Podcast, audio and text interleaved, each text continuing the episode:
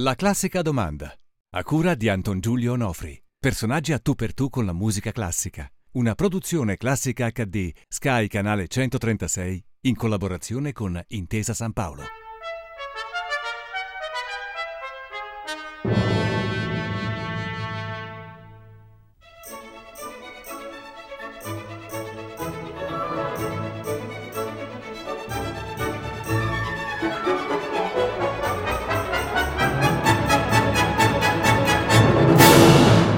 Roberto Cotroneo, La classica domanda. Roberto Cotroneo, nonostante la sua giovane età, ha fatto un sacco di roba nella vita e ce la racconta lui stesso. In poche parole. In poche parole. Sono uno scrittore, ho scritto otto romanzi, sono un saggista, ho lavorato più di vent'anni in un settimanale che si chiama L'Espresso, dove ho diretto le pagine culturali. Eh, insegno in un'università dove dirigo una scuola di giornalismo che è la Luiss di Roma eh, e poi mh, ho un cane, due figli, eh, un amore, una passione per il Salento e, e tante altre cose. Insomma, credo che di aver de- già detto diciamo una buona parte. Ah, ecco, e naturalmente una grande passione per la musica, per il pianoforte, che è lo strumento che ha accompagnato le mie solitudini del bambino. Ah, ecco, da bambino. Poi infatti torneremo su questa infanzia sì. Con il pianoforte. Sì. Dunque, due figli. A uno di questi due figli, tempo fa, lei ha dedicato un libro. A tutti e due. Lettera a mio figlio.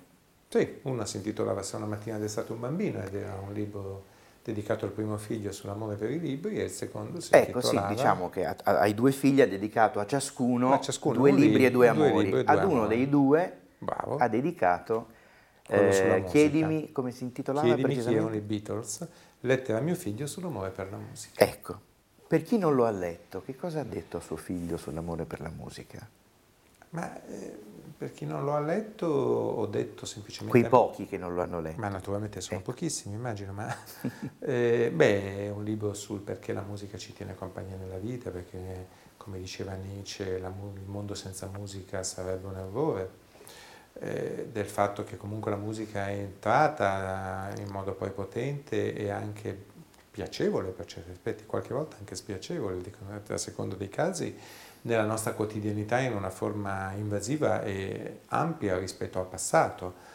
Noi viviamo in un mondo completamente immerso nella musica, possiamo decidere quando sentirla, come, se da soli in compagnia, se non sempre cuffiette. Possiamo decidere quando sentirla. Abbiamo purtroppo. Anche quella passiva, sì, esattamente. Ecco, sì, quella è la peggiore. Vero, sì. mm. Però la musica è ovunque, mentre mm. un tempo la musica non era ovunque. No. Parte da questo per raccontare tante cose sulla musica, sia quella, tra virgolette, che chiamiamo classica occulta, sia quella che, tra virgolette, chiamiamo popolare. Ecco, infatti noi nella nostra pop, nella nostra trasmissione ci occupiamo de, di musica classica, sì. eh, però insomma questo non deve cioè, essere naturalmente un limite, eh, perché lei in altri due libri ha parlato di due figure molto eh, legate alla musica. Uno, uno dei massimi pianisti mai vissuti, eh, Arturo Benedetti Michelangeli, in Presto con fuoco. Sì, anche se non è mai nominato. Anche se non è mai nominato, ma certo, insomma è evidente lui, che si tratti di lui. Il modello di partenza. Esatto. E un, invece un libro più recente, eh, Nemmeno un rimpianto, dove il protagonista è Chet Baker, anzi sì. Il sottotitolo è Il segreto di Chet Baker. Sì, ce n'è un terzo, ma giusto per essere così puntiglioso, inutilmente. Certamente. Mi sono mal mio, preparato. Il mio, no, no, ma ci mancherebbe. Che è il mio terzo romanzo che si intitola Per un attimo immenso ho dimenticato il mio nome. Certo, gli ultimi quartetti di Beethoven, come potevo dimenticarli? La grande fuga degli ultimi quartetti di Beethoven. Esatto. esatto. Allora, visto che ne abbiamo nominati, ma che c'hanno questi ultimi quartetti di Beethoven che sono questa mitologia quasi pari se non superiore al Don Giovanni di Mozart, presso gli aficionados seri? Ma la grande fuga, che è il quartetto probabilmente più importante di Beethoven, anticipa il Novecento, non è Beethoven, Beethoven soprattutto nei quartetti è di una modernità sia dal punto di vista armonico compositivo che è straordinaria. Cioè è un Beethoven che si libera talvolta, semmai si può dire di Beethoven che si sia mai liberato da un luogo comune, parlare di luoghi comuni di Beethoven è quasi sì, impossibile, francamente. Però diciamo che tutto sommato ognuno di noi ha un punto di luogo comune, in quello di Beethoven è altissimo, però c'è persino in lui, in fondo, voglio dire, certo. è, è più affascinante la nona della quinta, è più bella la sesta della terza, insomma queste cose le sappiamo. Pareri, mm. pareri. Voglio dire, in tutto questo la perfezione formale nei quartetti in Beethoven è qualcosa di stupefacente. Ma c'entra qualcosa, visto che sono molto spesso eh, gli intellettuali, gli scrittori appassionati di musica classica a prediligere eh, gli ultimi quartetti di Beethoven, perché hanno una qualità letteraria, questo è un luogo comune, mi rendo conto, però mh, perché hanno, una, hanno questa, hanno rifaccio, una, riformulo sì, la domanda. Perché hanno una, hanno una qualità letteraria, sono ecco, una narrazione in non musica. Non ho detto una fesseria. No, assolutamente, sono una narrazione in musica e poi c'è un intervento cruciale. Beethoven Eh, voglio dire, è un compositore che attraversa varie fasi, come tutti sappiamo è un compositore a cavallo tra classicismo, chiamiamolo così, romanticismo, e talmente a cavallo che a seconda di chi lo esegue l'ago della bilancia si sposta, no? Cioè si può suonare Beethoven più come se fosse più simile a Mozart e si può suonare Beethoven come se fosse più, più simile a Brahms. O più romantico. Esattamente. Certo. E, e in questo ago ogni, ogni pianista e anche ogni direttore d'orchestra si è giocato la sua partita fondamentalmente, certo. No? Cioè un Beethoven suonato da Glenn Gould sembra Bach, un Beethoven suonato da Radu Lupu sembra Brahms, no? E, e chi è che suona Beethoven facendolo sembrare Beethoven? Ma non è possibile nessuno, questa mm. è una delle grandi utopie mm. della musica classica, cioè l'idea che le partiture abbiano il giusto mezzo, cioè mm. la giusta interpretazione, cioè, non ci sono partiture che hanno la giusta interpretazione. E lì, eh, se vogliamo, questo è anche un po' il limite della musica classica. Mm. Ovvero la differenza fondamentale è che la partitura è molto più rigida rispetto all'interpretazione. Prendiamo l'esempio classico della musica del Novecento. Allora, nel Novecento noi abbiamo un tipo di musica che chiamiamo generalmente jazz, mm-hmm. no? Che è forse la musica più vicina rispetto ad esempio al pop, al rock, alla musica classica, perché per virtuosismo, per intellettualismo anche, certo, per certi aspetti. Certo. Diciamo la lettura del mondo che però avviene con, attraverso che cosa? Attraverso quello che è il capovolgimento della musica classica, ovvero l'improvvisazione. Mm. Cioè il jazz è improvvisazione. Mentre la musica allora, classica La musica no. classica dovrebbe essere il contrario dell'improvvisazione. Mm. C'è una lettera di Chopin molto bella a George Sand. Chopin è nella sua casa, che credo, per chi non lo sapesse, che era la compagna di Chopin, la sua compagna, scrittrice, ecco, esatto, no?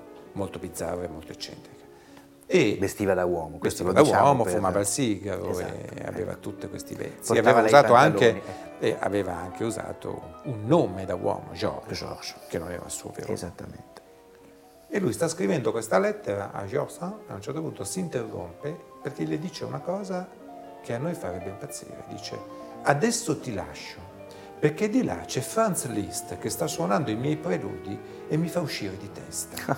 Ora, immaginiamoci una cosa che è spettacolare, cioè abbiamo in una stessa casa due tra i più grandi compositori per pianoforte di tutti i tempi, dei quali uno, il massimo pianista forse il mai più, esistito. Il massimo pianista esatto. probabilmente mai esistito, esistito cioè certo. Franz Liszt. Franz, nonché un'opera che è considerata, diciamo, generalmente forse uno dei grandi capolavori di Chopin. Sì.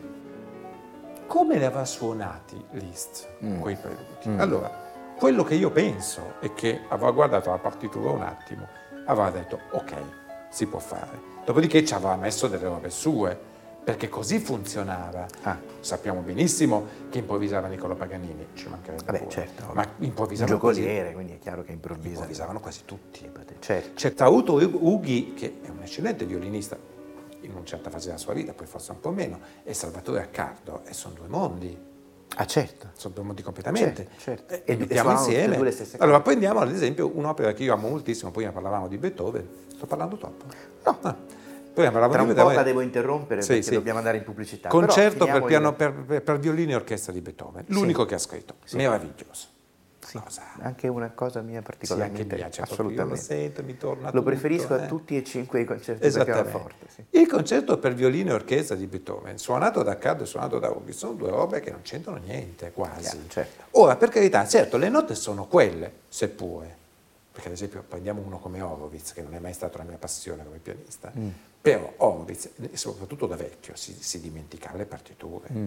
E che cosa faceva? Ogni tanto... Buh, il concerto di Mosca. Io ritengo però eh. che Horowitz andasse ascoltato dal vivo per restare abbacinati da, anche dal virtuosismo Sì, eh, però eh, anche quel lì, modo di suonare non c'è più. Anche il virtuoso. Forse non interessa neanche più ai giovani pianisti ma, suonare però, in quel modo. Ad esempio, modo, però... oggi i nuovi pianisti, che io conosco meno, mm-hmm. eh, sono molto più tecnici. Sì, vero.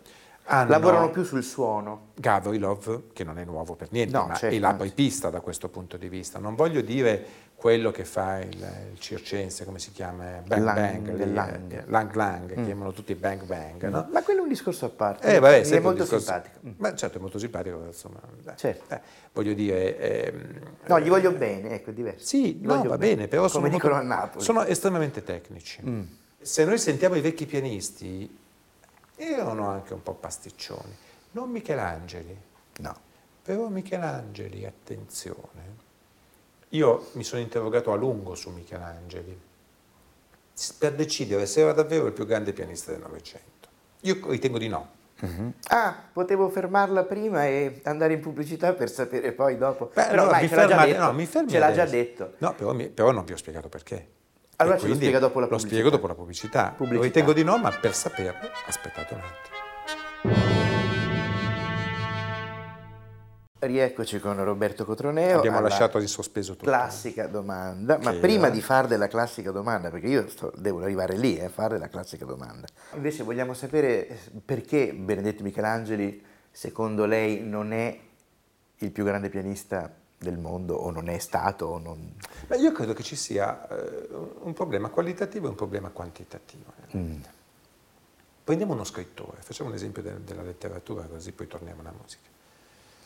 Uno scrittore che, un, che scrive un capolavoro solo nella sua vita, mm. uno solo, mm-hmm. ce ne sono, eh? Allora, se io scrivo duecento pagine in tutta la mia vita, posso essere considerato un grande scrittore rispetto a uno che ha scritto ventotto romanzi, no? E ha una mole di scrittura, di parole, di trame, di, di, di, di, di metafore, di, di, di metonimie, di, di quello che vi pare. Completo, esatto. Certo. Mm. Allora, perché io ad esempio, e poi arrivo a Michelangeli, non ritengo Gould un grande pianista? Può un pianista nel Novecento ignorare completamente tutta la musica romantica scritta per pianoforte, che notoriamente è quella più difficile? Mm. Vabbè, a lui interessava lavorare su... Ho capito, certo, ma io per sapere se sei un grande pianista devo capire come, certo, mi, studi, sì, sì. come mi suoni gli studi di esecuzione trascendentale di Liszt. Certo, sì, questo è vero. Però, o come mi fai c- certe opere per pianoforte. Chopin, ecco, perché in realtà gli studi trascendentali conosco fior di pianisti che non li hanno mai neanche accarezzati. Eh, ma si dovrebbe fare. Forse li hanno suonati, però non, sì, non li hanno molto eseguiti possono, in pubblico. Ma anche gli anni di pellegrinaggio uno può fare, non è che deve fare sì, solo gli studi certo, di esecuzione certo, trascendentale, certo. Può fare Brahms, mm. Brahms Debussy, sì, come sì, si sì. fa a non suonare allora, Debussy? Chopin, Brahms e Debussy sono come insieme a Beethoven e Mozart. Poi ho capito e che... Haydn, il grande dimenticato, perché Haydn sì. ce lo scordiamo sempre, ma per pianoforte ma ha scritto delle cose eh. anche meglio di Mozart. Poi io capisco che uno suoni Richard Strauss. Ma sì, va bene, sì.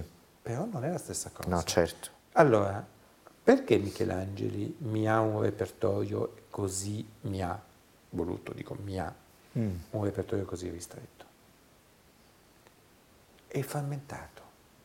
I preludi di Chopin, ni.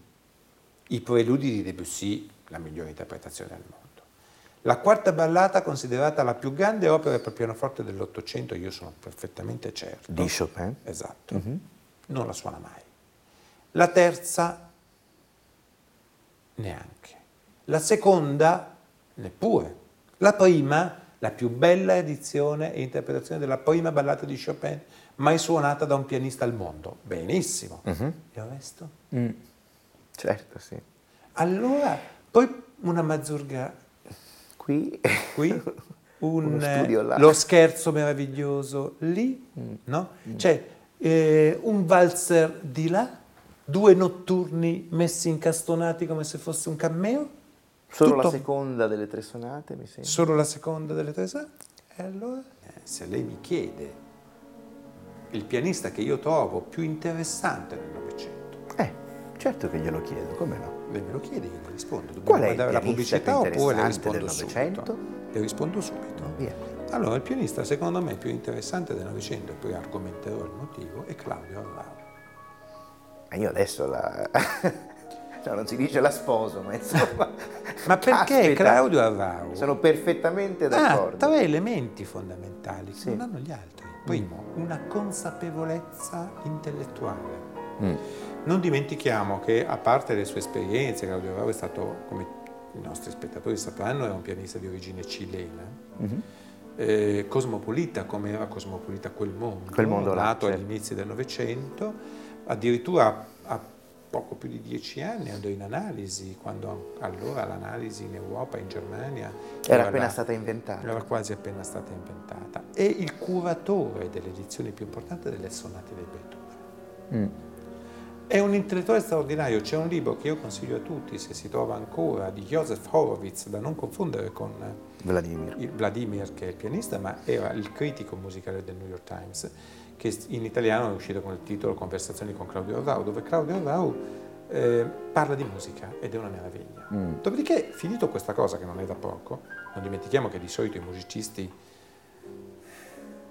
non hanno una spiccata consapevolezza di quello che stanno facendo. Mm. Diciamo che prevale di più l'artigianato istintivo che la consapevolezza, diciamo, esecutiva. Mm-hmm. Cioè, voglio dire, le passioni di Michelangeli non erano le annotazioni delle partiture di Beethoven, erano i canterpini. Le sue rielaborazioni per il coro della Satie, come no? Cioè. Rubinstein, Rubinstein è proprio Rubinstein è proprio il contadino polacco, cioè proprio quello che proprio. Forse per me è il miglior Chopin, però. Io amo molto i polacchi che suonano Chopin, mm-hmm. senza dimenticare che Chopin era francese. Sì, chiaro. Ecco, polacco, sì. Viveva, respirava l'aria. Amo molto i polacchi che incidono in Chopin, compreso un pianista che io devo dire, ah, devo dire amo molto, e che secondo me ha avuto successo ma non quanto forse avrebbe meritato, che è Krystian Zimerman, per esempio. Lei trova che non abbia avuto il successo che Krystian Zimerman è entrato nel culto, nel mito? Eh, ma è ancora di più, secondo me. Eh, ma stia tranquillo che lo, lo tranquillizziamo. Nel mondo lo aspettano. Lo sì, tranquillizziamo. Sì, come no? Caspita. Allora, invece i pianisti intellettuali, per esempio, per esempio Daniel Barenboim, mm-hmm. i notturni di Barenboim sono da suicidio. Mm. Adesso, però lui fa un ottimo clavicembalo ben temperato. Ma non avevo dubbi. Il problema fondamentale è che nella musica è come nell'atletica. Se io sono alto un metro e novanta e peso ottantacinque chili, novanta chili, non posso fare il fantino. Certo. certo. Se io devo fare il salto con l'asta, non posso essere come un, un lottatore di peso. Esattamente. Certo. Allora ci sono pianisti che certe robe non le possono suonare. Barenboim è un intellettuale, è un ebreo argentino, è uno che ha un tipo di cultura particolare. Chopin non è una roba per lui. E poi Barenboim dirige anche l'orchestra, sì. quindi è un musicista completo. Allora, proviamo a fare una, una, una, un resumé di tutti quanti i personaggi morti e viventi che abbiamo eh, elencato, da Beethoven, proprio per sommi capi, a Chopin, a Benedetti Michelangeli, a Gould, a Barenboim, eh, a Pollini. Non abbiamo citato nemmeno Gulda, che è un eh, altro pianista eh, Friedrich Gulda, beh, Friedrich Gulda, così. Ecco, con, di tutti questi, sia de, dei secoli passati, sia ancora vivi, sia compositori che esecutori, con chi vorrebbe andare a cena lei? Tchaikovsky. Quindi nessuno di quelli che finora avevamo... Sì, perché dunque Liszt era un megalomane. No, no, fastidioso. Rimaniamo su Tchaikovsky. Come Tchaikovsky, mai? Non era questa la classica domanda, e quella deve ancora arrivare. Perché Tchaikovsky, io ti devo chiedere delle cose sull'adagio lamentoso della, della patetica. Ah, quindi lei andrebbe a cena con un musicista per parlare di musica? Ma naturalmente. Io penso che magari il musicista non vuole parlare di musica. Eh, ma è bisogna, è necessario. Però sì, è vero. Ma io mica posso parlare dello Chateau Lafitte. No, certo. È un ottimo vino. Sa che Simon Rattle dice che lui, tra tutti i compositori, amerebbe andare a cena con eh, Franz Josef Haydn, appunto perché secondo lui non parlerebbero delle sinfonie, ma... Sì, ma io tutt'altro. Con Bach non ci si potrebbe andare a cena, si addormenterebbe a metà cena, mm. sicuramente. Mm. Poi, no, io, cioè, Stravinsky sarebbe andato a cena, eh, certo. sicuramente. Mm-hmm. Cioè, dopo un po', con Debussy. Ah, caspita, certo. Ah, anche con, con Erik Satie, se vuoi. Esoteric Beh, Satie. Penso che con Esoteric Satie uno si mette a ridere. Cioè, io mi chiamo Erik Satie come chiunque. Esattamente. Ecco. Con Satie sarei andato a cena con... Eh, nell'Ottocento, se, nella seconda metà... Tra Chopin e Liszt con chi sarebbe no, andato Chopin. a cena? Proprio volendo decidere, dovendo decidere uno dei due. No, ma Liszt è noioso, suon, si sarebbe, avrebbe cercato il pianoforte, avrebbe cominciato a suonare Beh, lui. Si eh. sarebbe ricreata la stessa situazione, lei e Chopin, Chopin. a cena e Liszt Chopin di là a suonare il pianoforte. Chopin era più interessante, l'importante però che Chopin non mi portasse George Sand, che non ho mai sopportato. Ah, no, no, appunto, dicevo, lei, mm. Chopin e Liszt che suona. Quindi. Sì, ah, sì okay. Questa è un'idea. La classica domanda, perché sennò non possiamo finire la trasmissione senza quella. La classica domanda è la sua prima volta, cioè quando lei ha sentito, ascoltato per la prima volta nella sua vita delle note di musica classica e notando, credo, la differenza con tutta la musica, come dicevamo all'inizio, che invece ci viene imposta, perché già, già qualche annetto fa, quando eravamo bambini, comunque la musica già invadeva il nostro quotidiano, la musica quella più leggera e, e pop. La prima volta che lei ha ascoltato delle note di classica, quando è stato e che impressione, con cosa è stato, se se lo ricorda, e che cosa le ha Vede, fatto scattare la scintilla? Lei che è un uomo colto, ricorderai che Proust citava sempre, come si chiamava, il passaggio di Vinteur, come si ricorda nella ricerca? La frase, la petite phrase. Es la petite phrase, che era una sorta di para-Madeleine, no? Certo. Che correva parallela in qualche modo mm-hmm. alla ricerca. Tutti noi non siamo ossessionati da brani interi, siamo ossessionati da un punto preciso, certo. un nodo preciso che cambia. Allora, il mio sta in un'opera di Chopin, è la ballata numero due. Mm-hmm. Chopin la scrive a Maiorca, era disperato, tossiva come un pazzo, vedeva monaci di notte che lo circondavano. Era, era stato portato a forza nell'isola di Maiorca da George Sand perché doveva... doveva in qualche modo guarire, la, gli aveva fatto fare un viaggio in nave, in una nave di maiali, immaginiamoci mm. che roba. E, era arrivato lì e stava malissimo, scrive questa ballata che, allora, gli snob dicono la parte più difficile è quella lenta. Mm. Come diceva il mio maestro di pianoforte, a suonare veloci sono capaci tutti, sì, certo, mm. tanto suoniamo eh, veloci, tanto poi suoniamo veloci. Okay. E naturalmente i non snob, quelli che guardano sempl- semplicemente il cosiddetto presto con fuoco della seconda ballata, dicono, Dio mio, ma come fai a suonare una cosa del genere? Non è un caso che eh, solo alcuni, alcuni, um, um, alcuni uomini ambiziosi la portano al, all'esame di decimo anno di pianoforte, perché è difficilissimo. Ma in quella seconda ballata, Nella, parte, nella seconda parte c'è un, non direi che è un trillo, c'è un doppio movimento delle maniche e un crescendo. Io non lo saprei descrivere, potrei farlo vedere lì in una partitura e dire è questo. Mm. Ecco, sono pochi secondi dove c'è la potenza del pianoforte, l'attesa di, questo, di questa, come posso dire, intensità romantica della ballata, la, il crescere come se fosse... E quando un, un, un corso d'acqua si, si sale, sale, sale, sale e sta per sfondare tutti gli argini. Ecco, è esattamente la frazione di secondo prima del Big Bang. Eh. Lì sta, lontana, in quel corridoio della mia memoria, che nell'ultima parte è poco illuminato, che non ha una forma chiara e visibile più per me da nessuna parte, ma che io so che è un luogo che esiste e che è un luogo immaginario dello spirito più che un luogo immaginario della mia vita, sta il nucleo musicale da cui è partita tutta la mia passione per la musica. Eccola qua, ballata numero due di Zimerman, che è la più bella di tutte. Sì.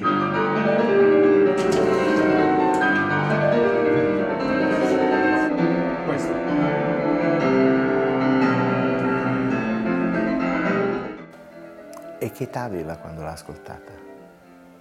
Cinque anni. Finiamo con una, con una frasetta di Hector Berlioz che eh, le lascio commentare per chiudere questa nostra conversazione densissima, ricchissima. Dovremo sicuramente stagliuzzarla un po' per Stagliuzzate, nei, si migliora sempre, anche la recherche con mille posti. Pagine in meno andava benissimo. Beh, però comunque sì, calcolando che è incompiuta. Invece questa puntata sarà compiuta con, con il suo commento a questa frase, visto che lei è anche un, un, uno scrittore e, e gli scrittori parlano sempre d'amore, volendo, no? Insomma, di, di qualunque tipo di amore. No, ma... più che altro è l'amore che parla agli scrittori. No? Ecco, me, meno male, meno male allora. Ecco, eh, Hector Berlioz diceva che eh, l'amore non riesce a dare l'idea della musica, invece la musica riesce a dare l'idea dell'amore. Lei cosa ne pensa? Beh, ha ragione, ma d'altronde... Eh... Io andrei oltre, Berlioz so se avesse letto un signore che sulla musica ha scritto delle belle pagine, che si chiamava uh, Arthur Schopenhauer, nel mondo come volontaria rappresentazione, e, e Schopenhauer dice che la musica è volontà. Il mondo è tutta rappresentazione, ma la musica è volontà.